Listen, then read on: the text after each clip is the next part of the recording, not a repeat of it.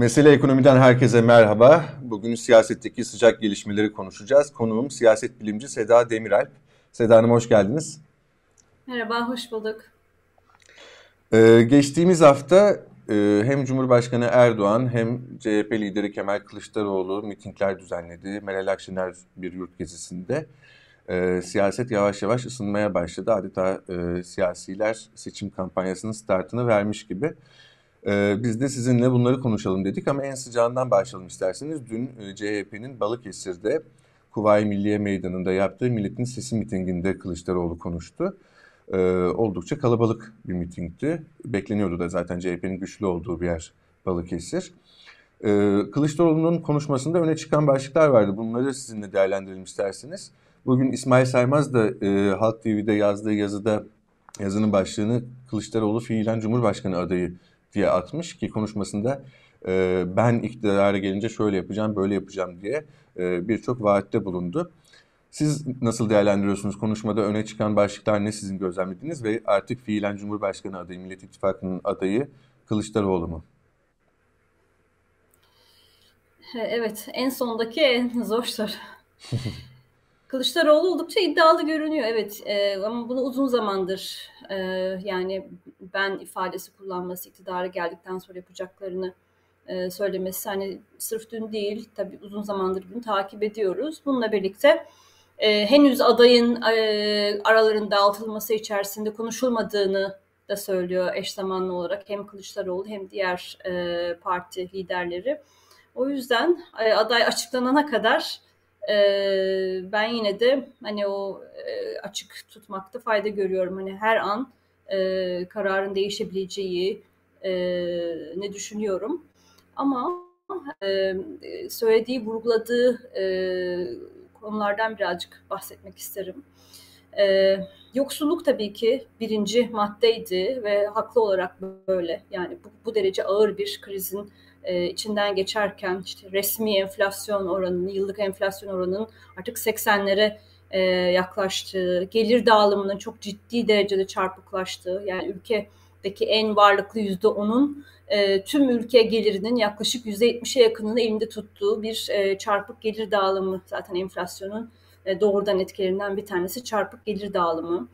E, işsizlik bütün her türlü aşağı yönlü baskıya yani faizlere yapılan baskıları bir anlamda işsizliği baskılama çabası olarak okuyacak olursak bütün bu ağır baskıya rağmen %11'lerin e, altına inmeyen bir işsizlik oranı yani müthiş bir e, genç yılgınlığı, genç işsizliği bu ortamda tabii ki doğal olarak e, muhalefetin e, ve ana muhalefet partisi CHP'nin gündeminde de hayat pahalılığı, yoksulluk var.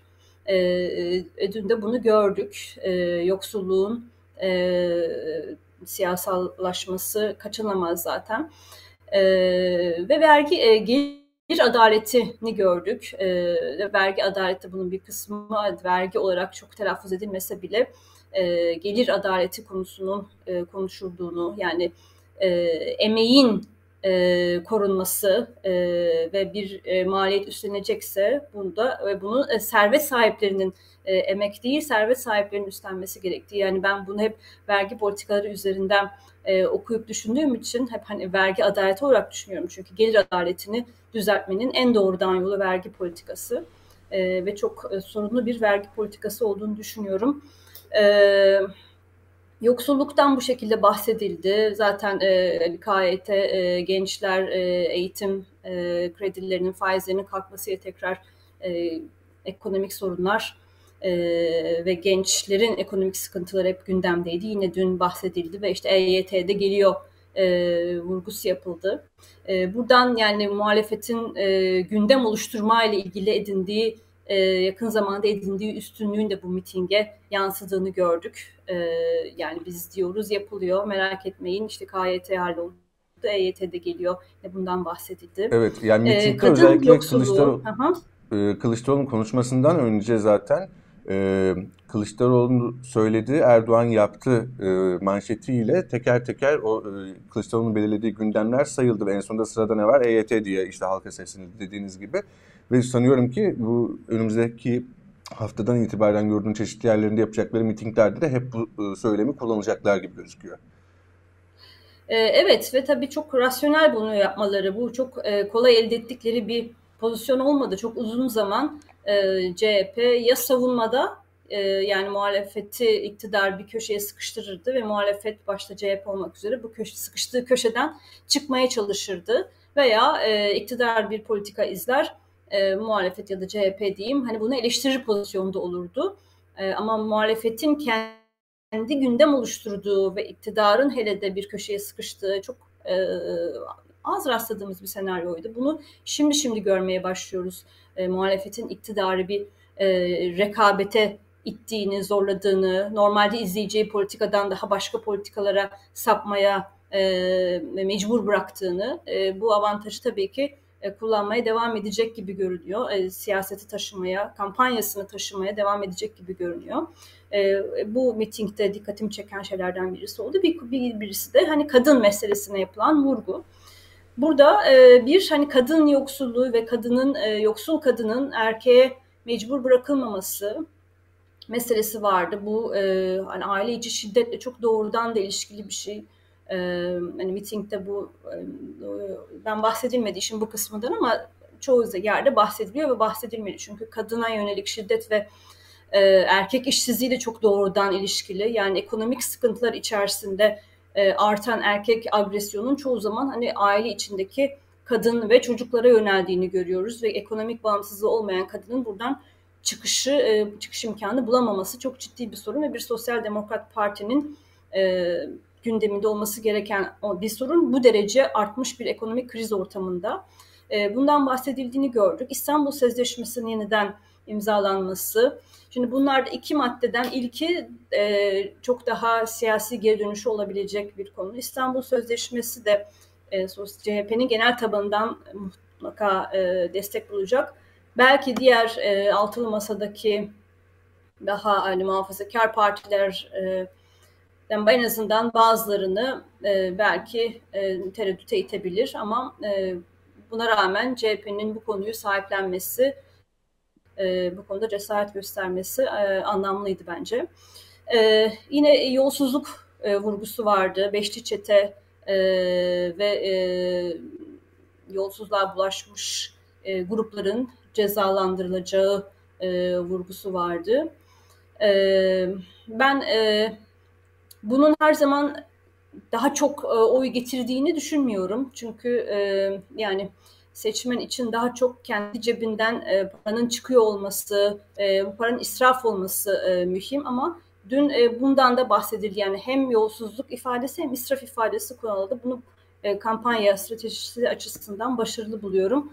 E, sadece e, suç, ceza e, ve cezanın e, yargılanması vaadi her zaman o kadar geniş karşılık bulmayabiliyor. Daha çok yolsuzluğun seçmene olan maliyetini vurgulayan israf gibi e, ifadeler daha e, başarılı olabiliyor ve e, dünkü mitingde her ikisinin de kullanıldığını gördük.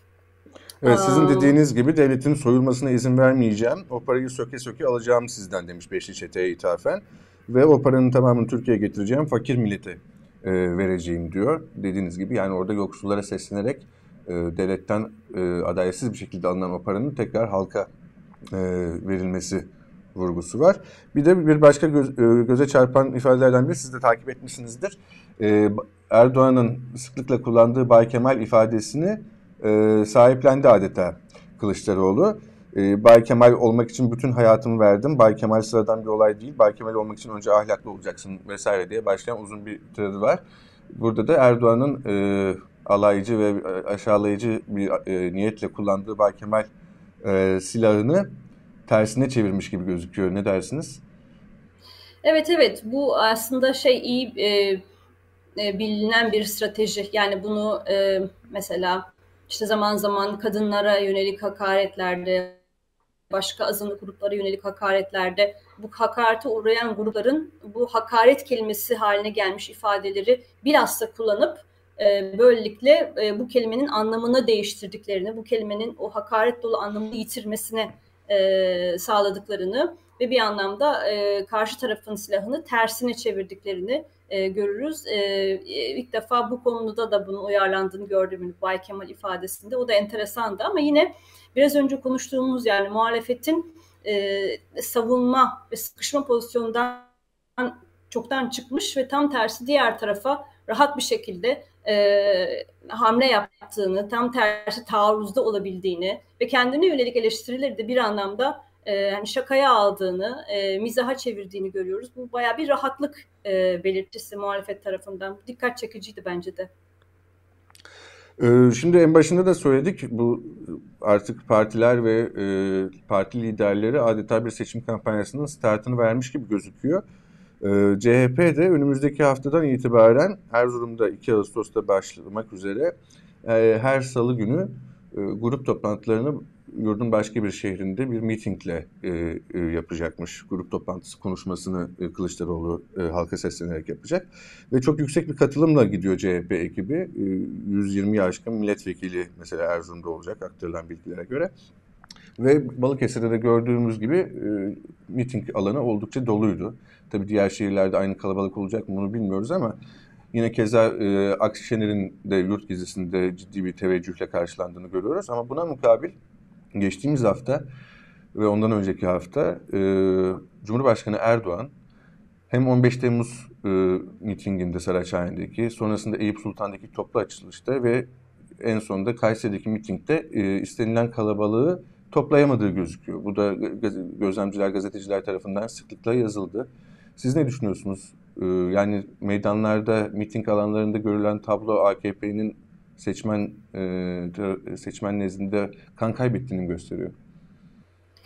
E, tabii bir kaybın e, işareti olduğu e, bence kesin gibi. E, yani ciddi bir e, seçmeniyle arasında kırgınlık olduğu AK Parti'nin hani inkar edilemez bir durum.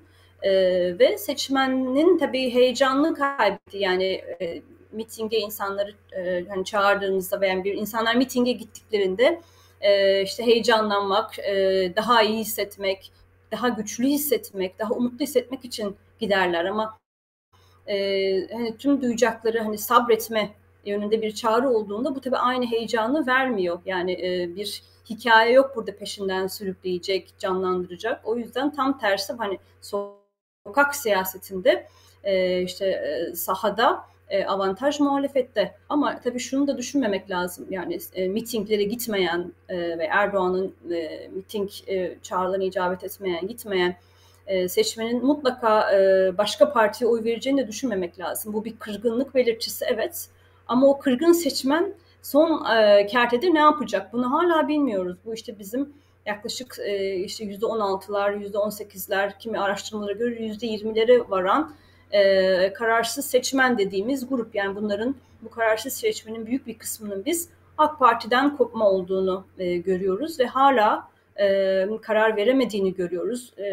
Bu bize bir kırgınlığın net olduğunu ama son kararın henüz net olmadığını söylüyor. Bunlar bu kırgınlık yüzünden sahalarda değiller ve e, zaman zaman partilerine yönelik eleştirilerini de duyuyoruz ama hala nereye en son aşamada e, hani duyguları, tercihleri ne tarafa ağır basacak henüz net değil bu.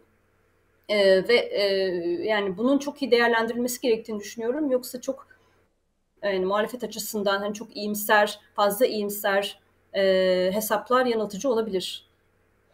Evet, e, yani tabii burada birçok yorumcunun da altını çizdiği gibi e, eğer o, ola ki Cumhur İttifakı'ndan ya da AKP'den kopacak seçmen grubunun Millet İttifakı'na geçmesi için de Millet İttifakı'nın daha proaktif davranması ve başta da e, altılı masanın netleşmesi, ne yapacağı netleşmesi ve ortak adayın belirlenmesi e, söyleniyor. Burada da e, bir ölçüde hala uygun bir zamanı bekliyor gibiler. E, Deva Partisi ya da CHP'den kurmayların verdiği bilgilere göre de orada da ihtilaflı bilgiler var. Birileri Eylül ayını işaret ediyor, birileri Ocak ayını vesaire. Sizce ortak adayı açıklamakta geciktiler mi ya da şimdi açıklasalar daha burada aktif davransalar seçmeni kazanmak noktasında etkili bir hamle olur mu? Evet yani minimum seçimlerden önce düşünebileceğimiz en kısa aday açıklama tarihi 6 ay e, olur. Daha fazlası tabii avantajlar getiriyor beraberinde. Mobilizasyon e, avantajı getiriyor. E, fakat muhalefetin de tabii neden e, e, zamanlama konusunda biraz yavaş olduğu ile ilgili, tabii bunu anlayabiliyoruz. Bununla ilgili e, gösterdikleri sebepleri anlamak mümkün ama e, bununla birlikte artık hani o limitin de e, sonuna e, gelinmeye başlandı. Hani sonbaharda e, e, bence mutlaka artık e, adayın açıklanması da fayda var. E, fakat tabii adayın açıklanması kadar adayın kim olacağı da çok çok önemli. Yani biraz önce bahsettiğimiz kararsız seçmen meselesi. Yani e, şunu gördük ki e, yani rasyonel sebeplerle veya ekonomik sebeplerle diyeyim e, oluşan hani AK Parti yönelik kırgınlık bir yere kadar bir oy kaybını getirdi ama o da bir e, limite ulaştı. Ve şu anda artık kararsız olduğunu düşündüğünüz e, söylediğimiz seçmen e, belli ki yani bu ekonomik hesaplar e, yetmiyor onlar için oy kararı vermeye ve başka e, bir şey arıyorlar. Yani onları hala daha önce tutmuş oldukları partiden e, koparmayan bir şeyler var. Bunların bir tanesi kimlik meselesi ise bir tanesi de e, duygu siyaseti. Yani AK Parti e, liderine Erdoğan'a e, duygusal olarak bağlanmış e, bu seçmenin bir kısmı. Ve bence o yüzden e, bundan sonra daha fazla e, e, oy almayı hedefleyen muhalefetin e, bu duygulara hitap edebilmesi lazım. Yani o tuttuğu dalı seçmenin bırakması için bence başka bir lidere de e, duygusal olarak e, bağlanabilmesi lazım. E, çok sıradan e, bir seçim değil çünkü bu bence e, herhangi bir seçime göre duygu siyasetinin çok daha ön planda olduğu, önemli olduğu e, ve anlaşılması gerektiği bir seçim. O yüzden e, adayın tamam e, aday açıklanmasının zaman olarak ertelenmesi bir yere kadar e, e, edilebilir ama yani doğru aday olmasını ben daha da önemli buluyorum. E, seçmenle duygu bağı kurabilecek, bu seçmeni, bu tuttuğu dalı bırakmaya e, tereddüt eden seçmeni cesaretlendirebilecek, ona umut verebilecek. Çünkü e, dediğim gibi bir sebep bu e, yani kimlik bağıysa e, bir sebep de duygu bağı dedik ve burada e, bu seçmenin yani ekonomik olarak zaten memnuniyetsiz olduğunu biliyoruz. O yüzden kararsız e, pozisyonda kaymış durumda ama e, bırakamıyor e, ve en çok hani biz yaptığımız araştırmalarda da şunu görüyoruz. Yani oyunu değiştirmeye, e, oyunu değiştirmek konusunda veya en yavaş olan, en tereddütlü olan seçmen aslında en kırılgan seçmen oluyor. Bu ekonomik olarak çok kırılgan olmak, cinsiyet olarak mesela kadın, özellikle yoksul kadın, e, göçmen ve yoksul kadın daha da fazla. E, ne kadar kırılgan durumdaysa toplumsal olarak e, seçmen, pozisyon değiştirmek, parti değiştirmek konusunda o kadar tereddütlü e, olacaktır. Çünkü e, kaybetme, yani elindeki o çok azalan imkanları da kaybetme konusunda çok daha e, yani riskten kaçıcı şekilde hareket etmek durumundadır. Bu seçmenin e, oyunu alabilmek, e, ona cesaret vermekle, e, umut vermekle ve güven vermekle çok doğrudan ilişkili. O yüzden e, yani duygular çok önemli diyorum. Özellikle bu seçimde, özellikle kararsız seçmenlerin e, son kertedeki e, oylarını belirleme konusunda. O yüzden evet adayın biraz gecikmesi okey ama e, doğru aday olması e, çok yani oyunun sonucunu değiştirebilecek bir durum. Peki Seda Hanım isterseniz son olarak bir dış politikadaki gelişmelere de bakalım. Malumunuz Cuma günü e, Ukrayna'daki tahılın e, oradan çıkarılıp Karadeniz'den dünyaya sevkiyatı için önemli bir anlaşma imzalandı. E, İstanbul'da imzalandı ve e, Cumhurbaşkanı Erdoğan'ın diplomatik girişimleri sonucunda Ukrayna ve Rusya'nın e, bu anlaşmaya ikna olduğu söylendi. Özellikle Türkiye kaynakları da bu diplomatik başarıya çok vurgu yaptı. Size sormak istediğim şey şu, bu bir bir ölçüde tabii ki diplomatik bir başarı. Bunu yatsımak mümkün değil ama bu dış siyasetteki başarının iç siyasete bir yansıması olur mu sizce? Kullanılabilir bir başarı mı? E, evet, yani e, yani ilk kısmıyla başlayalım. Hani başarı ne başarı mı değil mi? Yani bir ölçüde başarı tabii şöyle bir başarı. Eğer e, neoliberal bir ekonomik e, siyaseti destekliyorsak, destekliyorsanız e, yani bu derece ülkelerin birbirine bağımlı olmasını beslenme konusunda yani bunda bir beis e, görmüyorsak ya da görmüyorsanız evet o zaman bu neoliberal politikaların, ticari ilişkilerin aksamasına yol açan bu savaşın hani bu sonucunu bertaraf edici bir anlaşmaydı bu. Yeniden Ukrayna'nın ve hatta Rusya'nın tahılını dünyanın satın alabilmesini sağlamak. Evet mevcut şartlar altında burada bir tıkanma vardı. Direkt gıda erişim azaldı. Yani özellikle mesela Afrika'da çok çok ciddi sorunlara yol açtı. E, o yüzden mevcut şartlar altında evet e, bu tahılın tekrar satın alınabilir hale gelmesi e, ve gıda fiyatlarının e, beslenme e, yani ürünlerinin fiyatlarının düşmesi tabii ki olumlu bir gelişme.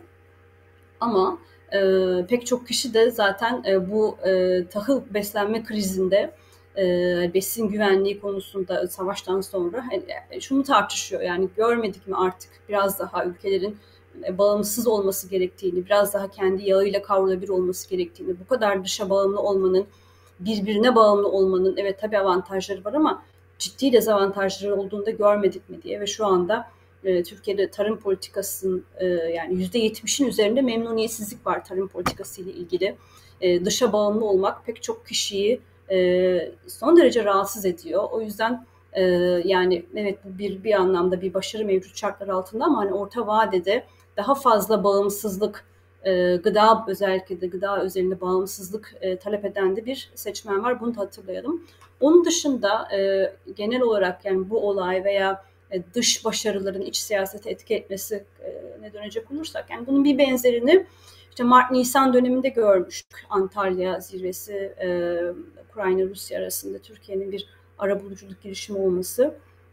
Bunun bir iç siyasete geri dönüşü olmuştu. Birkaç puan artmıştı e, iktidar ittifakının oyları ama sonra bunlar tekrar geri düştü. E, yani bir iki puanlık artışlar olabiliyor ama bu çok da devam gelmiyor. Ama bu örnek biraz farklı tabii çünkü bu aynı zamanda içeriği de yani e, seçmeni direkt ilgilendirecek bir şey. Tahıl ürünlerinin, gıda fiyatlarının e, düşmesi doğrudan iç siyasete etkili olabilecek bir şey. Gerçekten tahmin edilen şekilde fiyatlar düşerse o zaman daha önceki e, yani arabuluculuk vesaire gibi dış politika başarılarının getirisinden daha fazla e, puan artışı olabilir diye düşünüyorum. Seda Hanım çok teşekkürler değerlendirmeleriniz için. Ben teşekkür ederim. Ee, Seda Demiralp ile siyasetteki sıcak gelişmeleri değerlendirdik. Bizi izlediğiniz için teşekkür ederiz.